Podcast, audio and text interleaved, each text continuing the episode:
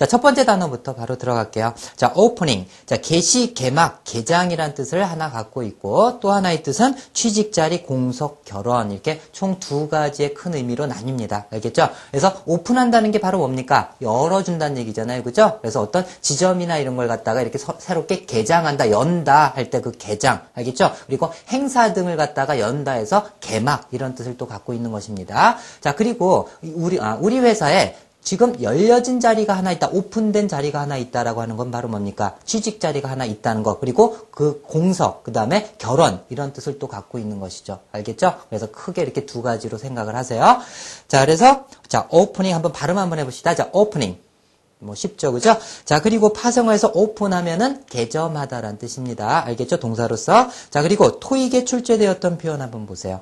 자, job opening. 이것이 바로 결원, 취직 자리로서 이렇게 쓰이는 거고, 그 다음에 opening ceremony. 자, 개막식을 뜻합니다. 자, 그리고 the opening of a new branch. 새로운 지점이 개설이란 뜻입니다. 그래서, 자, 여기서 branch란 단어 나중에 또 배울 겁니다. 자, 일단 가지라는 뜻을 기본적인 뜻을 갖고 있는데 아마 가지라는 뜻으로 아마 많이 알고 있을 겁니다. 그런데 branch 자 불에다가 가지를 나뭇가지를 갖다 딱 넣으면 치하고 잘 타잖아요. 자 branch 하면서 타는 그 나뭇가지를 연상해서 암기를 할 겁니다. 알겠죠? branch 같이 해볼까요? branch 자, 근데 나뭇가지라고 하는 것은 본 기둥에서 뻗어나가는 거잖아요. 그죠? 그래서 본점에서 지점이 이렇게 하나, 둘씩 이렇게 뻗어나가면서 새롭게 생기잖아요. 그죠? 그래서 지점이란 뜻을 또 갖고 있구나. 그래서 가지, 어, 나뭇가지나 아니면은 지점, 이 두 가지 뜻 다 중요하니까 암기를 하고 계셔야 됩니다. 알겠죠?